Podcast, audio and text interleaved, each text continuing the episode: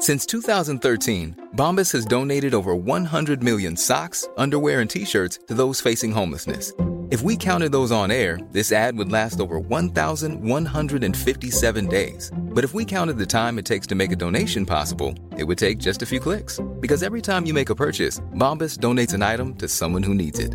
Go to bombas.com slash ACAST and use code ACAST for 20% off your first purchase. That's bombas.com slash ACAST, code ACAST. Millions of people have lost weight with personalized plans from Noom, like Evan, who can't stand salads and still lost 50 pounds. Salads, generally, for most people, are the easy button, right? For me, that wasn't an option. I never really was a salad guy. That's just not who I am. But Noom worked for me. Get your personalized plan today at Noom.com. Real Noom user compensated to provide their story. In four weeks, the typical Noom user can expect to lose one to two pounds per week. Individual results may vary.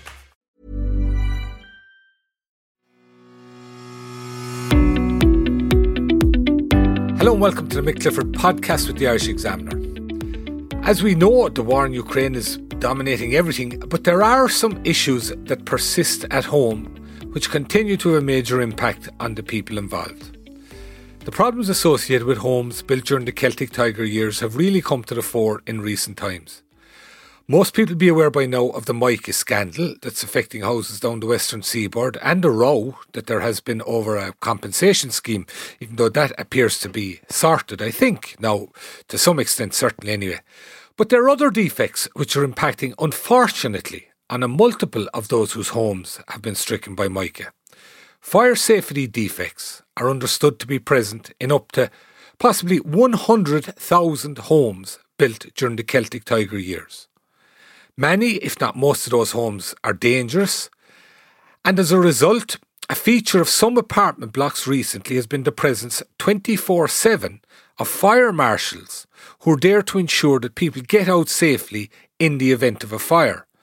Now, just think about alone the psychological impact of that, that these um, marshals are just basically men and women there in high vis vests who are on hand, that in the event of a fire, the fear is such that the fire will spread so fast because of defects that these people have to be alert and aware to basically make sure that everybody gets out should a fire occur. Thankfully, there hasn't been any fires to that extent yet. There have been fires, but none that have resulted in anything major in terms of um, fatalities apart from there was one a number of years ago, we'll deal with that elsewhere, but in the current phase of things, we've been lucky in that regard so far.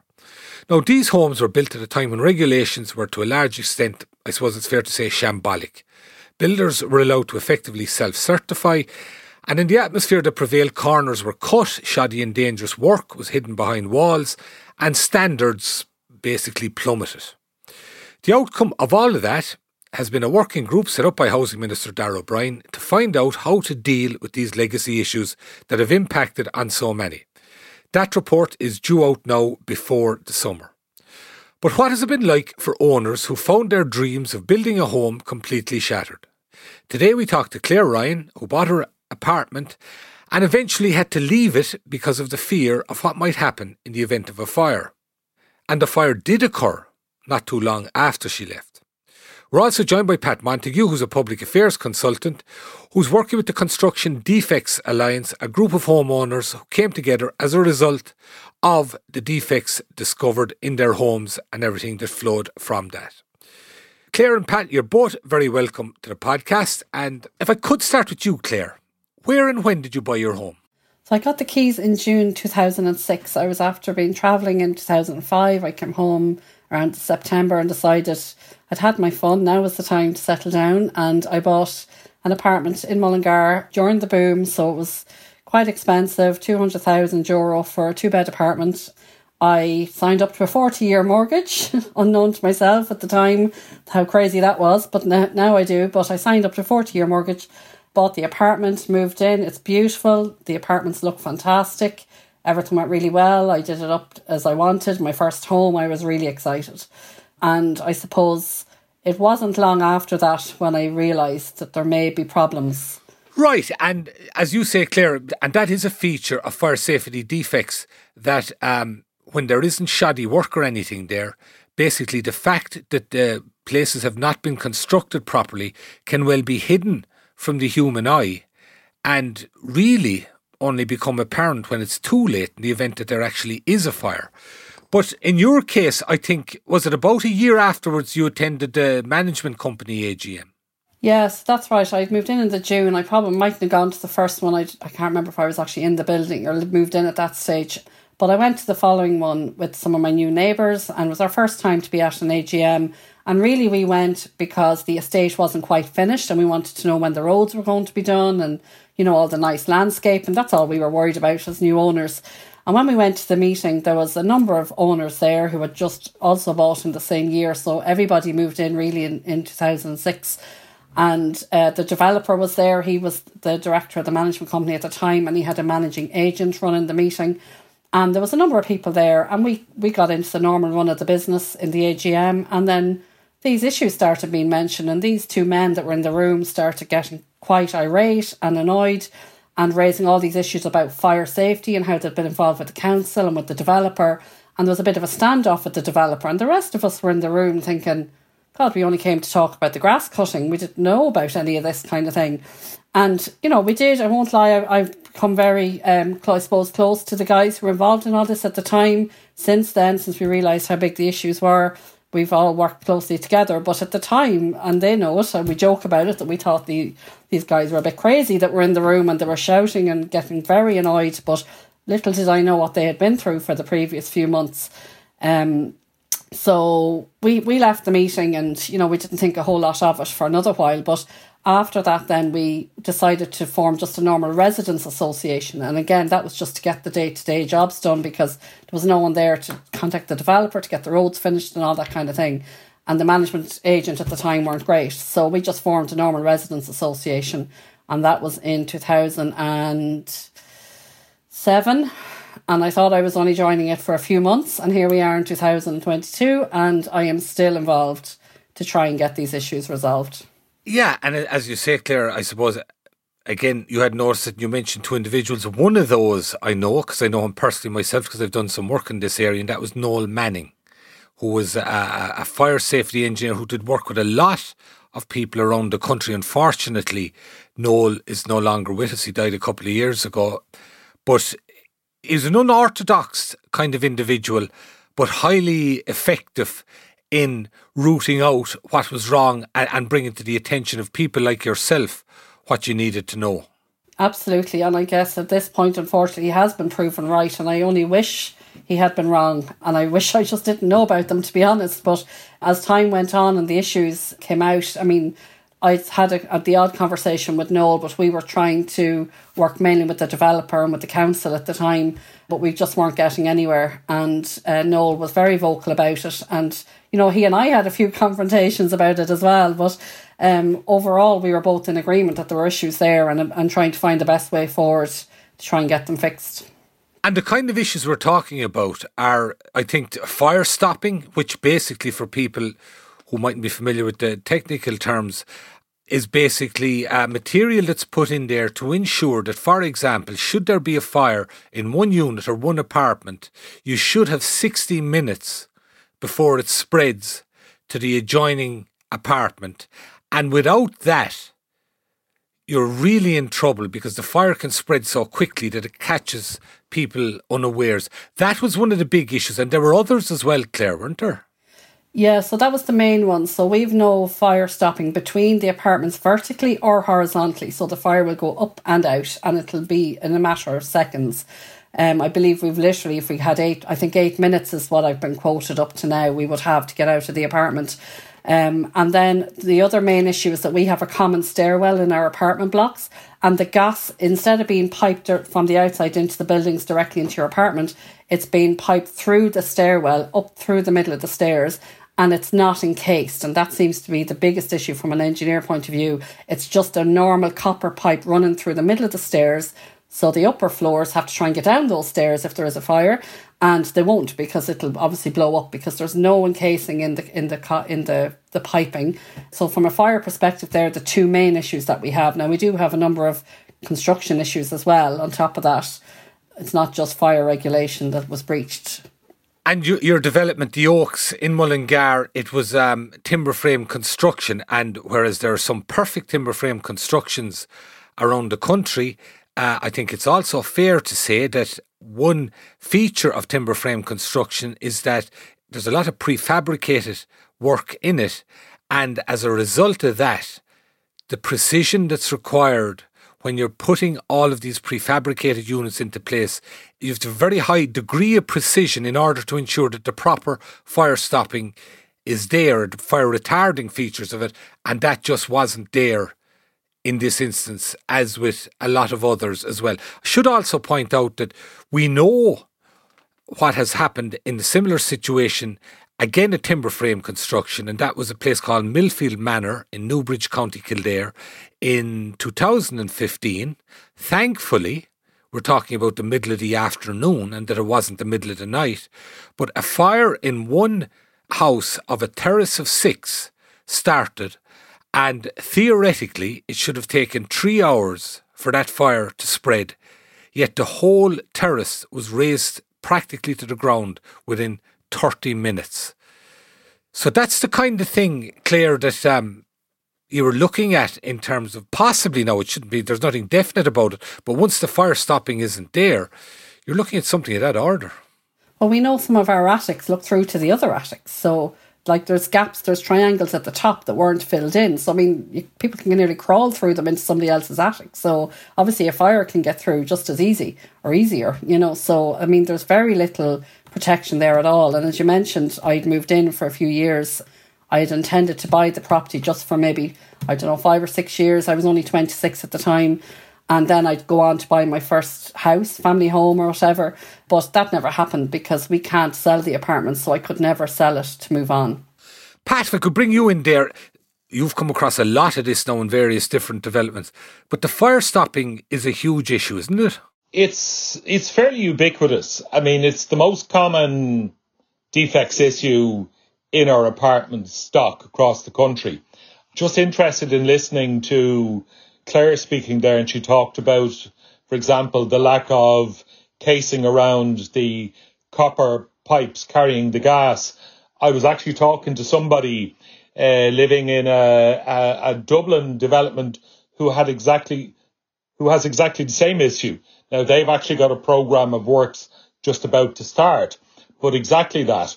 So, so, so what the sort of issues you're talking about uh, is, and, and, and you referred to it, Mick, is the, the, the concept of the golden hour, which is the hour that provides time for people to evacuate in an orderly fashion, but also provides an hour for the fire services to get to the seat of the fire and put it out. Uh, and actually, fire is, in a sense, the least of the concerns. The most insidious problem due to the lack of fire stopping is the spread of smoke. And smoke spreads much more quickly than fire. So it was interesting you were talking about, uh, Claire, the spread, you know, spread in of fire in eight minutes. Unfortunately, the smoke would get there well ahead of it. And that's the thing that kills way more people in these types of incidents. So, so the purpose of it is, and, and you talked about it again, going in, it goes in um, at ceiling level, floor level. It goes around what they call service pipes, so that you're supposed to have what are called collars on the end of them, both at the top and the bottom and between floors, so to stop it coming up. Uh, you're supposed to have it around your front door. Uh, you're supposed to have it uh, then in the party walls between you and your neighbour. And you're also supposed to have it in the external walls and then in the common areas around fire doors. Unfortunately, most fire doors are not fireproof. Um, that's the experience. And indeed, there are, again, most uh, evacuations, so fire stairwells, again, are not fireproofed so that the means that people are supposed to use for evacuation that are supposed to be safe, unfortunately aren't. So it's a whole dog's dinner of a problem. And Mick, as you rightly said, we're looking at certainly somewhere around 100,000, potentially plus apartments that are not properly fire safe. Yeah, and I suppose in that context, Pat, just to point out about the times that were in it, there was God, I tell you one thing we could do with the level of building now that there was going on in, in those years. One feature of it was that apartments really came to the fore in this country during those years after 2000. We started building apartments at a huge level to, to, to respond to a need that was there. And the other feature to this is that in 2011, Priory Hall, people will know the name, it was the big issue in North Dublin there, the, the, the big issue, Priory Hall. And uh, at the time, the developer was a man named Tom McFeely, who, who was a, a former IRA hunger striker who subsequently went bankrupt. And there was this thing sort of projected at the time the guy was a rogue builder and this was the exception rather than the rule. Now, it has to be stated some developers during those years kept the highest standards, but it's also, I think, unquestionably now the case that there was a certain systemic element to this type of shoddy work. There, there was. So I suppose some of the biggest names, and, and don't worry, for obvious legal reasons, I won't be naming them, uh, but some of the biggest and most well known developers uh, have developments that are affected by defects. Um, so that's the first thing. Um, I, I think that the, the, the so so it isn't just sort of small builders and rogues, it's right across the spectrum. Um, some and a tiny minority have actually taken their responsibility seriously and have actually tried to rectify it. But they are very much the exceptions that prove the rule.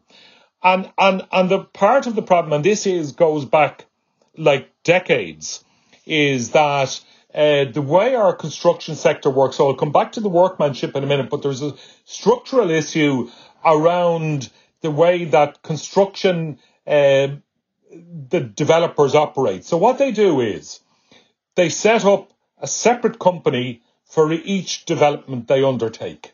Uh, and what happens is then they that company holds very few assets. The assets are held by an overarching holding company that is separate from the other company. So it means that if there's a problem with that development, the person that you can sue or the, the company you can sue holds little or no assets. So even if you were successful in suing them, there is no money to pay out. And it's deliberately structured that way.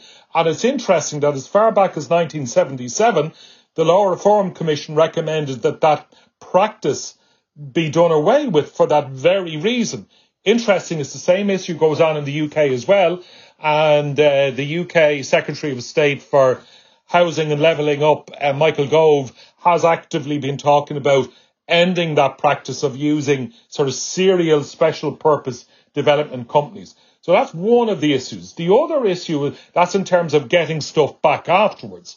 But coming back to the practice at the time, the issue was that the construction sector, you're right, 170,000 apartments were built during that era between 1991 and uh, 2000 and 13. So the era of not quite the whole of the Celtic Tiger, because some of that was in the austerity years, but it was during the lifetime of the first building regulations. And 170,000 built during that time. Our estimation is certainly that the that the at least 70%, if not more, are affected by defects. So that's why we come up with a figure of around 100,000 and potentially a lot more than that. We know ourselves in the construction defects of a Alliance of about 30,000 units affected by defects so far. Uh, but, but why did it happen? It happened for two reasons. One, I think the sector, I think one was a cultural reason because Irish construction, and I hate to say, but particularly home construction, has always had a reputation, unfortunately justified, of cutting corners of getting away with whatever you could get away with. Now, if you're just building houses, and particularly semi-Ds, unlike terraces you talked about in Millfield Manor, then to some extent, if there were sort of semi-Ds or detached, semi-detached or detached, you sort of limit maybe the scope of potentially the spread of fire. But obviously terraced houses and apartments it's much different because you people living literally cheek by jowl, and so that you can't get away with substandard building from a fire safety point of view. But the culture has always been that way to cut corners, get away with whatever you can. And the sector was hugely overstretched in terms of personnel. So a lot of people working in the sector, frankly, didn't know what they were doing. But come the second issue was totally ineffective oversight uh, by our building control authorities. And the reality is that um, the the uh, coming back to say the professionals, all they were required to do was to do a visual inspection on completion. And coming back to fire stopping, you won't see fire stopping once the thing is complete. Why? Because it's under the floorboards, over the ceiling, inside the walls. So you can only monitor that during construction, but there was no requirement for that under the first set of building regulations. Uh, but even so, sometimes a lot of the inspections, not just by professionals, but in fact even by local authorities, was cursory. A lot of them, what they did was they conducted what were called drive-by inspections, where they set themselves a nominal target of looking at 15% of new builds. And literally what they would do is to bring themselves up to 15%. They would literally just drive by in their cars and say, yeah, we looked at that to bring the numbers up. So, you know, so no surprise, the builders knew that there was little or no oversight. So there was no, there was no threat, uh, to, so there was no big stick to encourage them to actually build effectively. So, quelle surprise, we got what we got out of it because the culture is endemic and there was no counterweight to that endemic culture through effective regulation and oversight. Absolutely. And two things that arise there in terms of what you're saying, Pat. One, the numbers that are involved, unlike, for example, the, the unfortunate people who've been hit with mica, it's there in front of them and their houses are crumbling down. In this instance, you will have a lot of people, for understandable reasons, who, even if there's a hint or even if they discover that there's some defects behind the wall that would be really catastrophic in the event of a fire, they prefer not to deal with it because quite often they might be transient owners, they might be hoping to pass it on and get the thing out of the way, and it's not their problem. And I, I think there's a huge amount of that out there. The other thing is is, is the um, the regime you're talking about, and I have to I'd recommend to anybody a book written by Eoin Ó Broin, the Sinn Féin housing spokesperson, Defects it's called, a really uh, readable um, account of how in this country that the uh, the whole regime of regulation was really handled terribly right the back the way over the last 40 years or so. To know what's really happening, subscribe to the Irish Examiner today at irishexaminer.com forward slash subscribe. Hiring for your small business? If you're not looking for professionals on LinkedIn, you're looking in the wrong place. That's like looking for your car keys in a fish tank. LinkedIn helps you hire professionals you can't find anywhere else, even those who aren't actively searching for a new job but might be open to the perfect role. In a given month, over 70% of LinkedIn users don't even visit other leading job sites. So start looking in the right place. With LinkedIn, you can hire professionals like a professional. Post your free job on linkedin.com slash achieve today. Hey, it's Ryan Reynolds, and I'm here with Keith, co-star of my upcoming film, If, only in theaters May 17th. Do you want to tell people the big news? All right, I'll do it. Sign up now and you'll get unlimited for $15 a month in six months of Paramount Plus Essential Plan on us. Mintmobile.com slash switch. Upfront payment of $45 equivalent to $15 per month. Unlimited over 40 gigabytes per month. Face lower speeds. Videos at 480p. Active Mint customers by 531.24 get six months of Paramount Plus Essential Plan. Auto renews after six months. Offer ends May 31st, 2024. Separate Paramount Plus registration required. Terms and conditions apply if rated PG. Claire, just coming back to you and we've touched on the regulation, but I think what's really interesting as well, another interesting aspect of your story, is what happened when the council accepted that there were defects, Westmeath County Council, and they started at that stage to bring proceedings against the developers called Castle Pride Developments, and they threatened to bring them to court. Yeah, I think this is probably one of my most frustrating things is the whole enforcement notice process and what happened with our apartments because the first enforcement notice was actually put on our one of our blocks in uh, February 2006. Sorry, Claire, I just, just to explain to people, excuse me a minute. enforcement notice, that's basically the council. They contact the developer and say, legally, you must you must do this remedial work, you must fix this, and in the event that you don't, you can be taken to court and criminally prosecuted. Yeah, so I suppose one of the differences with our, our apartment complex is that the apartment did do an inspection. They did identify that there were defects, and because of that, they put an enforcement notice on the developer to say you must fix these before you continue on with the rest of the development. And I believe there's a like a 30 day window there they have to sort things out.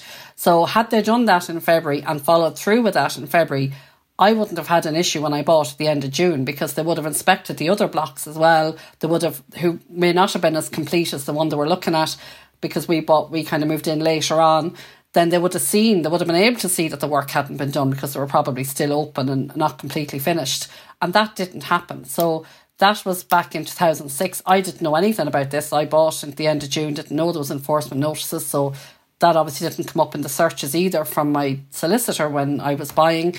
Um, I moved in, and then down the road, we obviously all these issues came to light.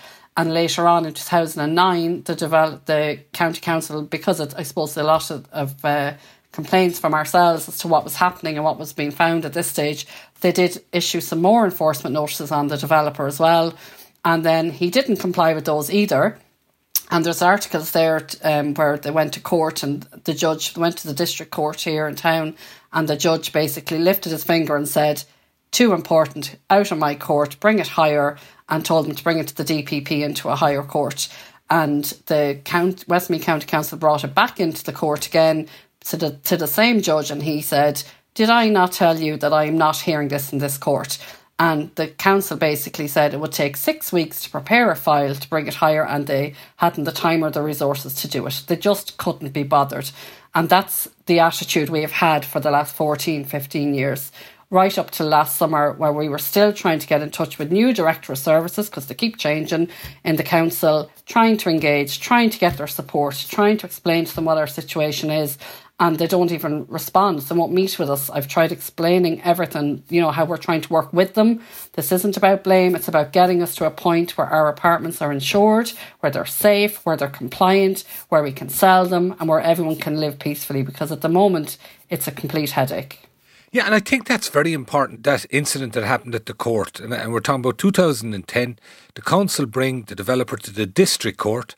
The judge, and I think he, in, in, from the court report at the time, he asked whether people were living in it, and he was told they were. And on that basis, he felt the situation was so dangerous, and that the offence or the, the alleged offence so serious that would have to be dealt with the circuit court, and just to point out to people, the district court has, um, I think it, now it may be two years. It has a maximum um, jurisdiction of two years imprisonment and a fine. It used to be 30,000 maybe more now.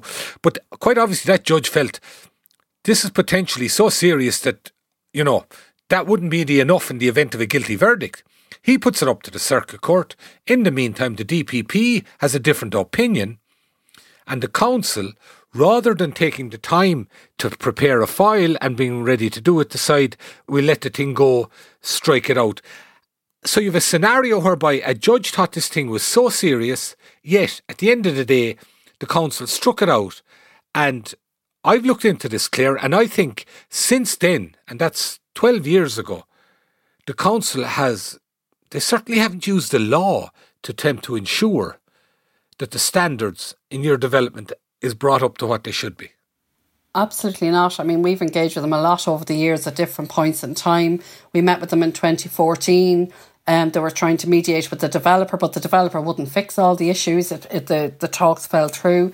Um, we've been back again more recently. We In 2019, we actually went up to Leinster House and met with Minister Damien English and members of the Department of Housing um, to discuss our issues and what we could do. We spent an hour there with them there was a few people there and, and a couple of directors from the management company and they listened to our story. We explained all the enforcement notices, the letters. Like we have a letter that was issued back in 2006 that states that the um, building control inspector for Westmeath County Council is advising that all issues are satisfactorily resolved. Now, the council and us both have reports since then to show that nothing was done, like to resolve the issues at the time. So we've a lot of history to this situation. We brought that to the Department of Housing in 2019. We met with them in Leinster House. And from that day to this, despite five emails I'd sent to the people we met, I have never had a reply from the day we left that meeting where they were going to go away and talk to the representatives and the department in Westmeath County Council. I have never had a reply to follow up from that meeting to see what could they do, what would they do, could they support us in any way to get these these buildings fixed. Nothing. Yeah, and I have I have to say I, I have I've looked into this issue and I've written about it for the Irish Examiner and I requested Westmeath County Council. I, I put a number of questions to them in relation to this and gave them the opportunity to to put forward their position. And after was well over a week waiting for a reply and, and seeking one, I was finally told at the very end that at this stage the council do not wish to comment on the affair at all. Pat, we've spoken about the regulation, but beyond the absence of regulation, state agencies, it would seem to me, have been unwilling to face up to the result ultimately. And you'd have to suspect that a certain amount of that is down to the fact that they're half afraid that if this situation is dealt with at all, that it will cost them financially, largely because they didn't police the, the regulations in the first place. I think that's uh, very fair, but you know, it's uh, ultimately it's costing the state anyway. Uh, and we'll come back to that in a minute. I mean, I suppose I'd have some insight into this because I was involved. Um, the you mentioned I'm a public affairs consultant, and uh, the Architects Institute, the RIAI, were clients of mine for 25 years. So I was involved in working with them around the development of the current set of building regulations, otherwise known as BCAR, that came into effect in 2014. And while I was never at the meetings or whatever, but I remember it being said, and I've heard it said from others, that the department, the one sort of bottom line from the Department of Housing's perspective, was to ensure that no liability would attach to the state uh, due to say a faulty inspection or whatever. So they did not, they certainly have never wanted, and I think Eoin uh, Ó Broin's book uh, sets this out as well. They have never wanted the state or any arm of the state, including local authorities, to have a role in inspecting uh, buildings. Uh, and so that's why we have the system, you know, so it's a more complex, more onerous form of self certification than was there prior to 2014, but ultimately that's what we still have. Now, there's now a National Building Control Office, but it ultimately, again, is small staff. So we don't have a sort of um, a very developed form of monitoring that they have, for instance, in the European Union. And here's a very interesting thing. So, the, the, the, do you know how much money has been spent in the European Union by the states in the European Union on redress for apartment defects and things? Very little, I guess. Zilch. And the reason for that is because they actually have much more rigorous enforcement during the construction process, but they have other measures to ensure that builder developers actually have to fix things. So they, the consumer rights are much stronger, and they also have what's called a, a latent defects insurance that's mandatory. Um, and and so that they have measures in place. Why? Because they've had apartment living. Apartment living is the main form of urban living yeah. in continental Europe, whereas it's relatively new here. So the problems we're experiencing, they're also experiencing it in the UK. Uh, It's mainly an English speaking problem. And there's another issue that comes with that, which is a political philosophy, which is sort of neoliberalism, which is a, which is fixated with light touch regulation. And unfortunately, the attempt by the elements in the Department of Housing to distance the state uh, from this and to insulate the state from potential liability ultimately is going to cost the state north of 5 billion euros. Why am I saying that? Well, mica is going to cost over 2 billion. They've spent already 180 million uh, uh, so far between spent and allocated for pyrite. Uh, NAMA, which is a state agency, has up to 2020 spent 250 million on apartment defects. And frankly, sorting the apartment defects mess that is there is going to cost at least 2 billion. So we're looking certainly, in my view, it's going to ultimately, the whole thing of running away and leaving developers get away with it ultimately is going to leave the taxpayer on the hook. And I think we've to learn the lesson from this and and and rebalance rights, uh, ensure that developers pony up and that they're not allowed get away with things that they've been allowed get away with in the past, and that we've more effective regulation. We have to fess up uh, to the mistakes we've made and just grow up and act like adults uh, and the way they do in the European Union. So, you know, uh, the, the days of just running away from things, they're over. Yeah, definitely, definitely. We will. We hope so.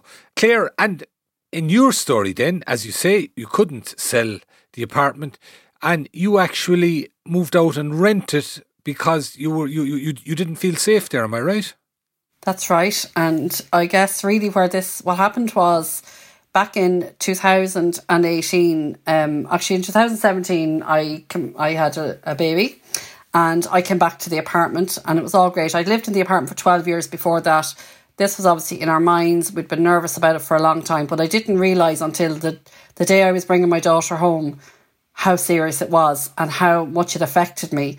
And for the next year, I was on maternity leave and I obviously was um, not working and I was trying to help progress this as much as I could while I didn't have to work at the same time. And we agreed to go to mediation in the September with our developer and the architect and their insurance companies who had signed off on it. Um, and we went to mediation up in a solicitor's office in Dublin and a couple of the directors, and we spent 12, 13 hours there that day and it was probably one of the worst days of my life. It was horrendous the way we were treated, the way we were questioned, the way we were made to feel like it was our fault. Um, and I left there broken. I left there broken. That was at about seven o'clock in the evening after 12 hours. And I came home and I just said, I can't do this anymore. I can't stay here. I can't raise my daughter here. I didn't want to move her into her own bedroom because I was afraid that I wouldn't have the time to get her out if I, if there was a fire. I hated her being too far away from me because I said, if something happens, will I have the time to go and get her and get out? And I was on the ground floor, so people that were on the upper floors, I don't know how they felt, but I know I decided that this was going nowhere. Nobody was willing to support us, and I can't stay here. So I ended up moving out, and I'm now renting in the same state actually as the apartment. Um, and like it is a lovely place to live. It's one of the most respected estates in the town. It's really nice, um, very in demand and it's just it's such a shame because they're beautiful apartments. They look lovely. Um, everybody is happy day to day living in them and they're still they're all still occupied. And every time you know I just had to get out of there. I couldn't cope. It, it literally broke my spirit that day and I, I hate to even think about the place. I can't get I'm considered a second time buyer now because I've bought the apartments I can't sell the apartments. There, some of them had sold in the past for cash uh, as cash buyers, but now solicitors won't even touch them. They won't even try to sell them for cash buyers. And the, the insurance company that was withdrawn close to ten years ago. April 2010, yeah. our can- insurance was cancelled. So we've no public liability on it. We've no fire insurance. We've nothing. So our banks are aware of this, but I'm still having to pay a mortgage on it. After you moved out, then in, in was it early 2020? There actually was a fire. So no, this time last year, actually, the end of February last year. So as I said, I'm living in the same estate, and my neighbour, I was outside. My neighbour came home and she said, "I think there's a fire down at your apartments." And I said, "What?" And I ran down straight away to the apartments and I looked up, and it was like the nightmare I'd been living for 14 years was coming to life, unfortunately. And we're very lucky that there was no deaths that day. But it was, I was stood there with one of my neighbours who is an owner as well, and we were trying to get people back away from the fire because everyone was kind of looking at all the smoke coming up from the, the common area and or from one of the houses, the apartments, and I could tell I knew what was going on and I just had to keep saying get back because if they hit the, the common areas with the gas pipes were all being blown to Kingdom Come. Seven fire brigades, an ambulance, guards all arrived in minutes. Sure, everybody in the town knows the problems with the apartments. Um, it was very emotional. I have to say, it was like literally a nightmare coming true in front of us. and the apartment started, the house started to go up on fire. It was attached as part of the apartment blocks. Um, and we were there for the night. We were there with the fire brigade. We were there all night, and uh, it was thankfully put out. There was no injuries, and there was two units affected. And from that day to this, we've never heard from Westmeath County Council. The closeness of that fire still didn't prompt them to do anything, to even contact us, to even start a discussion to ask us what the situation was because we're actually going through the process of a legal claim against the developer and the architect. We did figure out that we'd an issue before the six years um, time limit was up, so we did issue proceedings and we are pro- progressing that. We're just waiting for High Court dates to become available, but we are doing everything we can to try and get these resolved. And that fire happened, and you know, it really frightened all of us, and we still have heard nothing. They just have had you know, we've had nothing from the council. Crazy, and as you said, and the developers gone out of business since there there are insurers there, but that's yeah. another feature of, of a number of them that have happened. Pat, just to finish with you, um, we have this working group set up, and hopefully people like Claire and and our fellow owners in Mullingar, along with thousands of others, um, will get some respite for it. Do, do you see? Something positive, some some proper resolution coming out of this working group? Well, let me put this way: I'm hopeful, but um, you know, nothing's guaranteed. And I suppose what I would say is that that I suppose obviously I would have you know I have some insight into what's going on in the working group, um, and uh, but they've yet to, I suppose the the big decisions about what needs to be done and how it's going to be paid for have yet to be grappled with. Uh, and part of the reason for that is they're waiting for there, there's an online questionnaire. And I suppose when all of that data comes in, it will help to shape, I suppose, the decisions because there'll be much greater clarity, not so much on the how many apartments are affected, because to be honest, majority of apartment owners don't know that they have issues, but they'll certainly have a much greater handle on the sort of cost spectrum that is there, um, and the type of issues that are out there, and the type of attempts people have made to try and resolve it. The report is expected. Um, my understanding is, as I said, then this material that sort of later in March and then over April, they'll be crunching through all of this I think the first draft of the report will, will be worked on in May and the report finalised in June. Uh, at least that's what we hope happens. So, um, you know, there's nothing guaranteed, but I think when you look at the direction of travel in terms of what's happened with mica recently, that would give me some hope. Now, it could also be seen the other way because the mica thing is going to cost the state a lot of money, uh, over two billion. But I certainly would, you know, think that it's very difficult for the state now to say, well, look, it, that they're not going to offer the same sort of remediation process to apartment owners that has been offered to um, um, the owners of mica and pyrite affected homes. So I think, you know, remains to be seen. And I think just the key to this is obviously the great work you've been doing, Mick, over the years in terms of exposing this issue is really important, but it's critical that apartment owners get in touch with us in the Construction Defects Alliance and take part in our campaign because really the power does reside in our own hands, as we've seen with mica, to make sure that we get the best possible result. So rather than just wait and be passive about the outcome, we need people to be, you know, contacting their TDs. And if they get in touch with us through constructiondefectsalliance.ie. We'll provide them with the tools and the support they need to do that. So in a sense, it rests in our hands as well uh, to do something about it. Um, and so, look, I'd ask everybody to do that, please, and make sure we get the best possible result. Okay, and um, I have to say this is something that we that the focus needs to be kept on because so many people out there. Clear story there, obviously and and I personally have come across a number of, of, of people like that, and uh, you know, your home is your castle, and then uh, and we all take out mortgages 20, 30, 40 years, even as Claire said, and then to find that you run into these kind of issues through absolutely no fault of your own. It's something we're definitely going to uh, to keep the focus on hopefully. That's it for today, folks. I'd like to thank Claire and Pat for giving us the benefit of their insights. I'd also like to thank our engineer, JJ Vernon. We'll be back soon, and until then, stand by the wall and mind yourself.